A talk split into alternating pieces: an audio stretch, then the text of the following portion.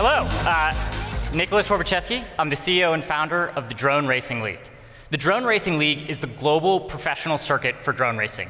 We take the world's best drone racing pilots, give them custom built high performance drones, and challenge them to fly elaborate three dimensional courses in iconic venues around the world.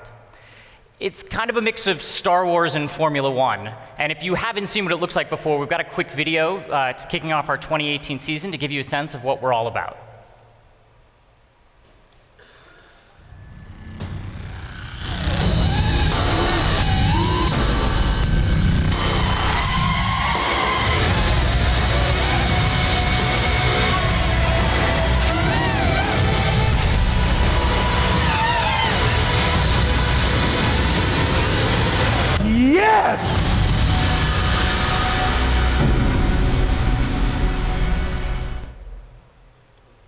So I started the Drone Racing League in 2015.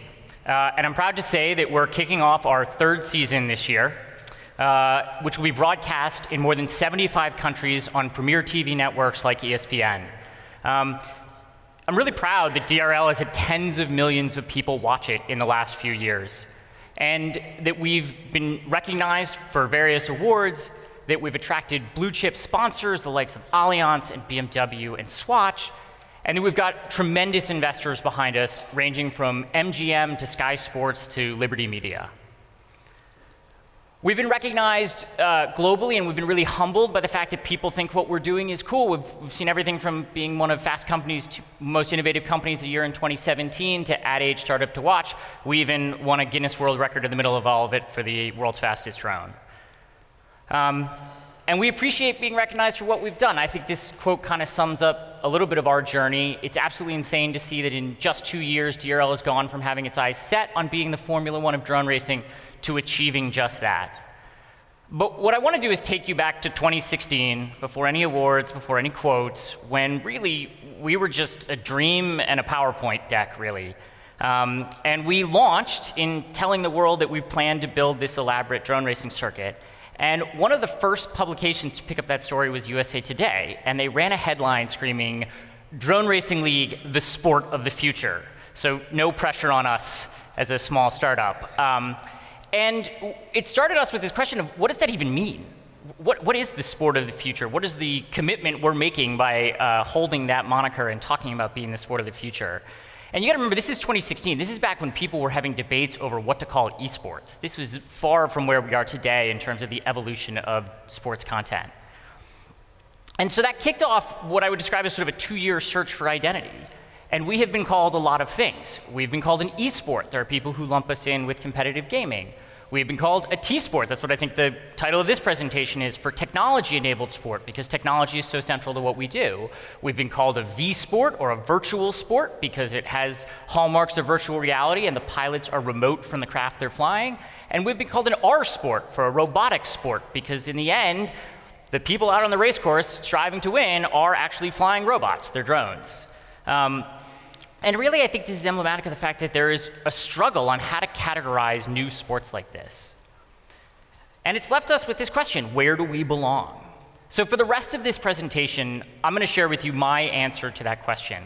And I'm going to share with you how the struggle and the search for that answer has actually enlightened us into some of the changes going on in sports, the shifting preferences for audiences in viewing sports content, and how a tech savvy audience like this might look forward to the future and predict how sports is going to change even more going into the next phase. So let's start with the sports landscape. And in full disclosure, this is a, me sort of synthesizing a bunch of stuff I've read and my own opinions on it. If you have your own version of a sports landscape, uh, I would love to hear it after the presentation. Uh, we're all figuring out in real time. But when I think of the sports landscape, there's traditional sports, what people call the stick and ball sports. We all know these. These are uh, football and basketball. Um, and then there's competitive gaming, uh, esports. These are people playing uh, League of Legends or CSGO or PUBG. And then there's some that sort of, that's a simple enough paradigm. And then there's some that get a little more confusing. You have motorized sports, so these are people, but they're being enhanced by a vehicle when they're out racing.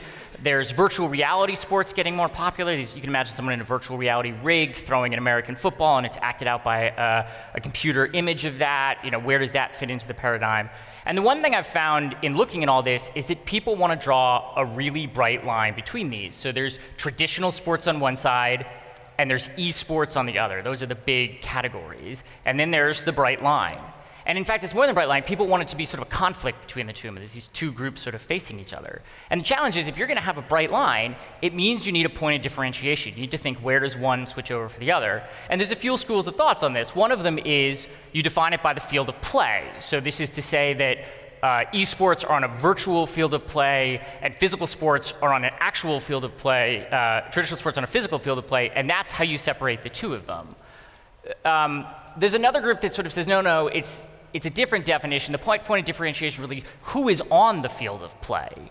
So that's a human on one side and then some sort of avatar or substitute on the other. But again, you can drop, you know, stick and ball sports in there, competitive gaming, motorized sports. There's a little bit of a, a change, and, and virtual reality gets closer to the line. But they're still a nice side. And the nice thing is you get these two very nice separate groups that you can do it. As someone who used to be a consultant in a former life, I like to throw everything on a two by two, so you can nice like virtual, physical, human, avatar. But again, you end up with this nice dichotomy where you can really separate the two uh, and pin them against each other. So before I go on, one note on scale, just because people always make this point, it's, you know, traditional sports dwarfs esports. No matter what you've read in the media, almost any metric you'd choose, from viewership to revenue to fans, traditional sports are orders of magnitude larger than esports. But if you look at growth, esports is winning. Um, and traditional sports is facing challenges. I mean, you have headlines out there sort of about NFL ratings plummeting, uh, whereas esports get headline about how more people are watching uh, esports collectively than even some of the major traditional sports individual championships. How more and more people watching esports are not players, so it's really developing into a spectator sport and how esport fans are increasingly less likely to watch traditional sports. So they're actually beginning to cannibalize traditional sports. And one of the things you have to ask is why that's happening. Um, there's a few things that are intrinsic to esports, things about the scalability of the distribution of video games, but there are also some qualities to it that I think make it appropriate and attractive for the current generation. So we look at this as an example of the integration of technology. So technology is deeply integrated into our daily lives making esports use of technology sort of authentic and relevant to what we're watching. Um, and it makes sense that we would want sports and entertainment that is relevant to our current interests and values. I always like to tell the story of a nine year old nephew, and if I ask him who his hero is, he does not say Tom Brady, the great American football player. He says Elon Musk. So his focus is much more on technology, entrepreneurship, uh, and innovation than it is on heroics on a field. Another example of this uh, is the ability of esports to create graphically intensive, elaborate, immersive, surreal world for the watchers. Um, and if you consider the way photorealistic CGI movies have absolutely dominated the box office, you think of the Marvel movies, uh, the DC universe, it's not surprising to, that audiences are drawn to content that sporting content in particular that can rival or even at times exceed the level of visual splendor that these movies can produce. There's also an element of visual intensity. This is a frame from a game of the world's most popular traditional sport, and this is a frame from the game of a, the world's most popular esport, League of Legends. And for a generation known for short attention spans, scrolling through news feeds, multi screen viewing, um, it makes sense that something that has this constant entertainment is going to be very appealing. And you could see how this could capture people for longer periods of time, especially in a digital environment uh, for digital content distribution. And finally, there's even issues of morality and social consciousness involved in this. So, one of the draws of traditional sports is the danger and the excitement. But there's also a real moral hazard to that. And you have a socially aware generation that values human life. And you have to really start asking yourself is it desirable or responsible to celebrate? Uh, basically gladiatorial sport brutality. And I think that's really starting to play itself out. I mean, there are discussions of the cost of uh, human, to human life of sports, and they're ramping up, especially in the United States right now. A lot of debate over concussions in football, and there are a lot of pundits out there who really believe that it is directly impacting viewership, especially among younger viewers that are asking themselves the question of if this is really worthwhile. Meanwhile, in esports, you can have all the carnage and crashing you want. You sort of you don't really raise the morality question, and you're not having to sit there and ask yourself who is sacrificing their body or their health effectively for your entertainment. Well, esports aren't a perfect substitute for traditional sports, as we know, and it's fair to ask the question what's missing from esports? And there's another trend, uh, especially among young consumers, that we see that's really popular. And esports not only misses this in a way, it runs directly counter to that, and that's the incredible value put on real world experiences. People give it all kinds of names, everything from the Instagram effect to the entertainment, uh, the experience economy, rather. Um, and it puts a premium on events that take place in the physical, real world and are shareable as experiences with other people. And we, you see everything from Burning Man to mass participation running events falling in that category. Um, so traditional sports definitely has that edge. So this leads us back to the question of where does Drone Racing League fit into all of this? And so we have our paradigm again. Um, and as you can see, with the definitions we've talked about and the qualities, we don't really fit into either. Um, and I think that's the answer, is that we don't fit. And I actually side with a category that puts us as a robotic sport or an R sport. We have aspects of esports, especially in terms of how the game is played and our ability to enhance things, but it's also a real world sport. This is happening, taking place in the physical world in the field of play. Um, so what is a robotic sport generally? We'll just define this quickly. So it's any sport where the competitor is a robot engaging in a physical space. So this ranges from robot boxing or combat to robot soccer to autonomous car racing. Or in the case of DRL, drones racing on a three-dimensional course through an iconic building. Um, and one point I'll add is that sometimes people get confused and think this is a competition between robots. In the end, this is a form of human competition. There's always a human in the loop here. So for DRL, our pilots are controlling the drones in real time, as they are for some of these other robot sports. In other cases, like autonomous car racing, there's a human programming the strategy in advance and refining that between events. So ultimately, it is still a human showdown. So what I find exciting about this, if we go back to sort of the two by two of how we think about this, is the possibilities that it opens up. So this sport is not only distinct from these other two categories, but it actually creates an entire new quadrant of sports. And one where avatars are taking the place of human beings in the field of play, but it's actually happening in the physical world. And that creates something totally unique that allows you to borrow some of the best elements of both traditional sports and esports you know, robotic sports has all these incredibly attractive qualities that will sound familiar from what I said about esports. So it's very technology centric. It allows us to create these immersive worlds, and it gives us a lot more freedom to play with surreal environments. It has none of the moral hazard or risk to health. You know, this is a drone smashing through a bunch of light bulbs. We're proud to show that clip. There's no question about uh, the morality of that. And yet, it's a genuine real world experience. These are actual drones going 90 miles an hour through an actual building, in this case, a palace outside of London. And when these drones come by the audience at high speed, they get a visceral experience. When they smash into a wall and explode into a thousand pieces, it's a real moment that actually happened. Um, and frankly, it gives people that sort of Instagram moment uh, that they think about when they think about going to events. Um, and it's interesting that while people writing articles about us have really struggled to put us into a category, our fans have not. Uh, and there's emerged a very clear nomenclature for what people call us, especially on social media. Um, and it reflects the unique blend of the digital and the real. And that term we hear all the time is the real life video game. That is the term that we see most often when people are trying to describe the Drone Racing League either to friends or to talk about it uh, on social.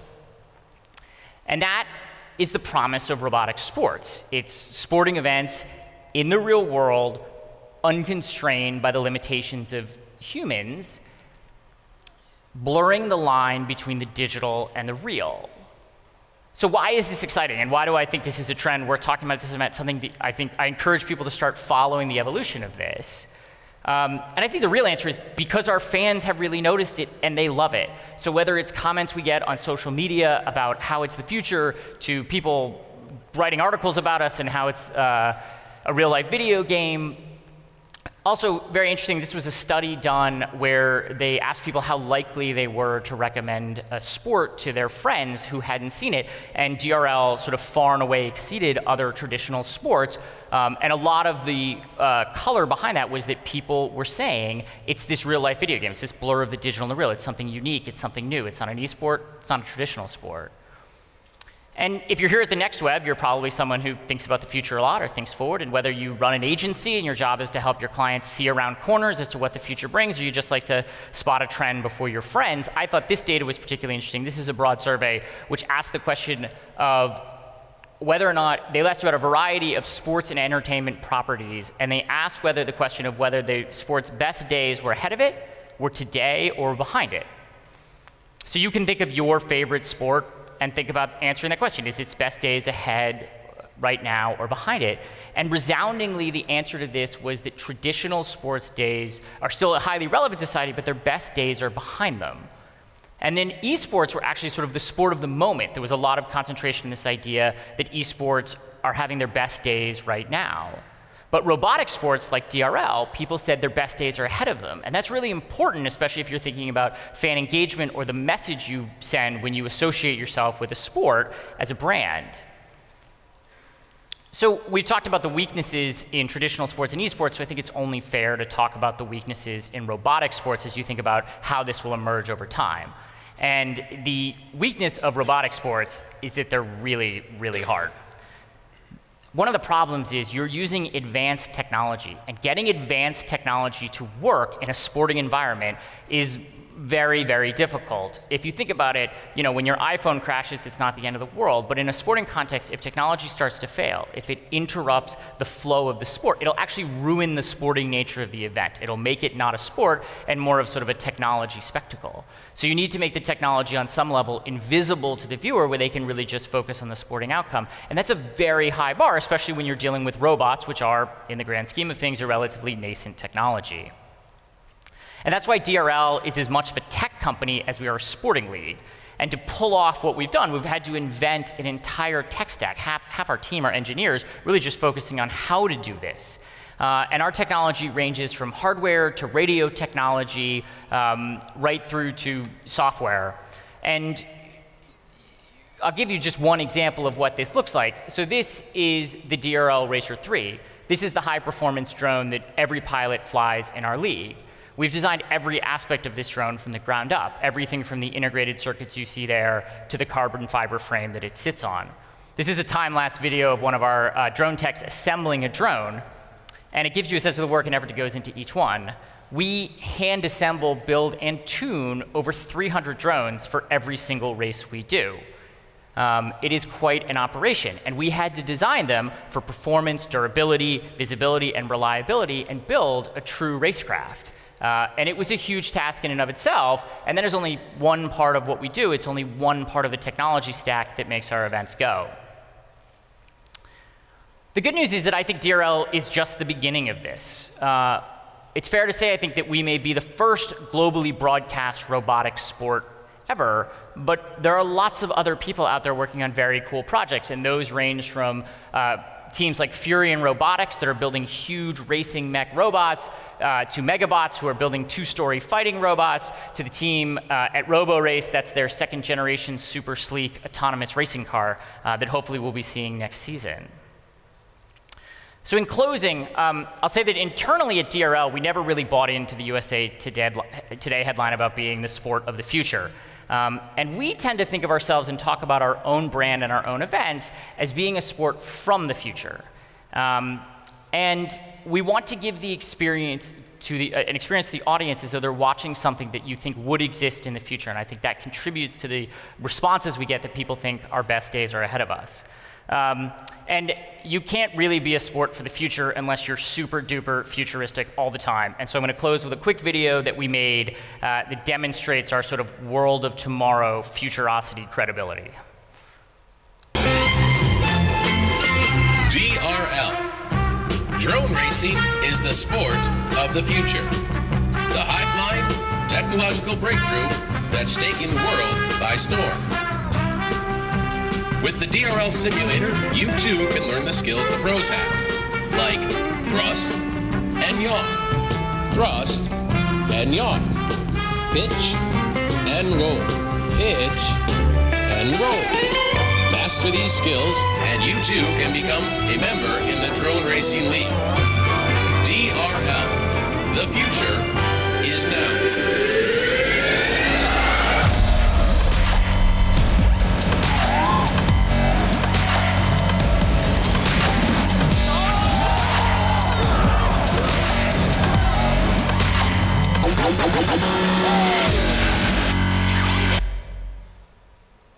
Thank you very much.